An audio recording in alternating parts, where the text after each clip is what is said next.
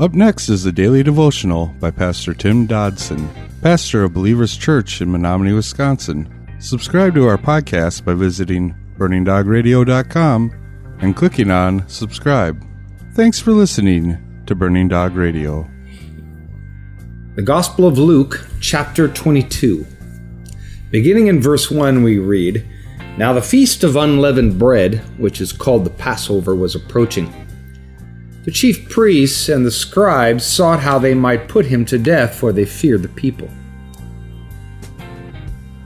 The chief priests and the scribes, while certainly desirous of the death of Christ, were unwilling to lay hold of him near the Passover. We must make note that the real enemies of Christ, both then and so often even yet today, are actually the religious folks who thought themselves to be, well, a rather elite group. They were the holy, while on the rest, they were the sinners. These individuals were never ones to place themselves on equal footing with the average man, but they not only refused to associate and befriend these mere mortals, but they actually believed themselves to be special. They simply were better than the rest. At this point, all quiet attempts to silence Jesus had been abandoned. There seemed to be no stopping this Messiah. There was, in the minds and hearts of this special group, only one thing left to do. They had to kill this man. He had to be silenced at any cost, and his followers along with him. This way had to be crushed, if only for the sake of the true church. Verse th- 3 says Satan entered into Judas, who was also called Iscariot, who was counted with the twelve. Now, let us not miss this rather critical caveat in the account before us. Jesus was betrayed by one of his own, betrayed by one who had walked with Jesus, saw the miracles, knew his reality, ate with him, and communed with him. In Psalms chapter 55, verses 12 through 14, we read, For it was not an enemy who insulted me, for I could have endured it. Neither was it he who hated me, who raised himself up against me. Then I would have hidden myself from him. But it was you, a man like me, my companion, and my familiar friend. We took sweet fellowship together. We walked in God's house with company. One is left to wonder if Judas somehow thought that he was still okay with God. I mean, did he believe at all? It seems folks can sit through church service after church service and love the words, the music, the camaraderie. But then as they leave the service, the music fades, and by the time they reach their cars, it's all gone, just a distant memory. These folks do not have and never have had a personal and real relationship with the living God. This passage shows us one of the most stark and vivid pictures of just how long and how deep one can exist in the religious realm and yet never really be a new creature and a real part of the family of God.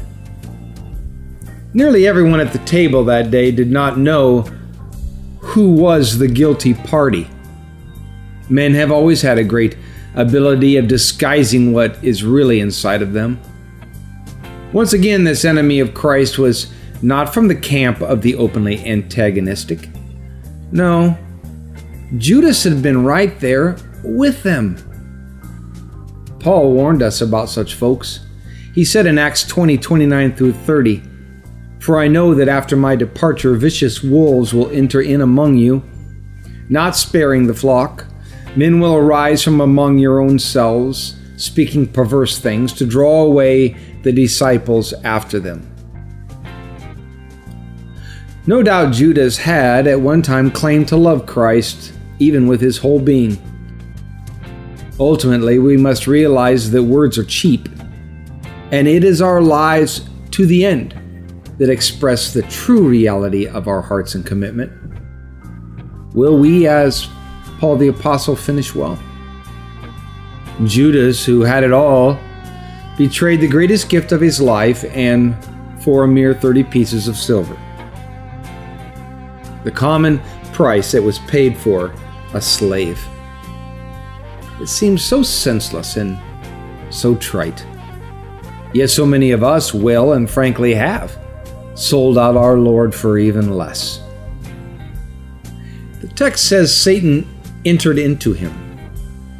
We gather from that statement that he may have known Christ, but he never knew him. How do we really know that our own status is? How do we know what our status is of those around us? I mean, should we know? John said in his first epistle, They went out from us, but they didn't belong to us. For if they had belonged to us, they would have continued with us. But they left, that they might be revealed that none of them belonged to us. 1 John 2:19. Verse 4 says, He went away and talked with the chief priests and captains about how he might deliver him to them. They were glad and agreed to give him money. He consented and sought an opportunity to deliver him to them in the absence of the multitude.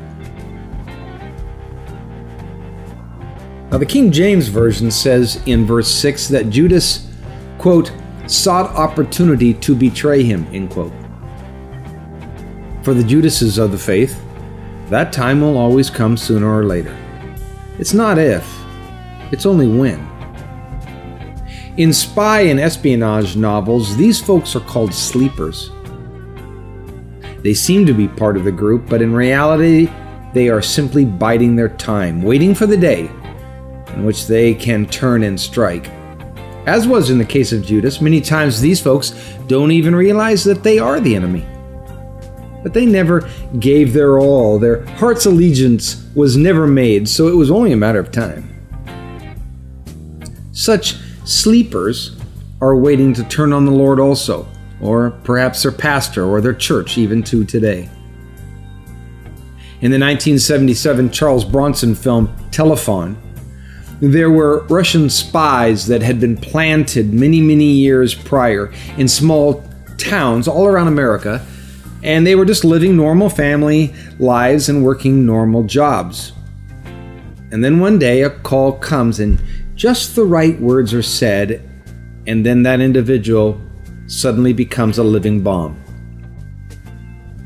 As in the movie Telefon, it takes just a certain situation for many of us, the mishandling of something that uh, we hold near and dear, and the sleeper will turn on all that he or she ever was in a moment.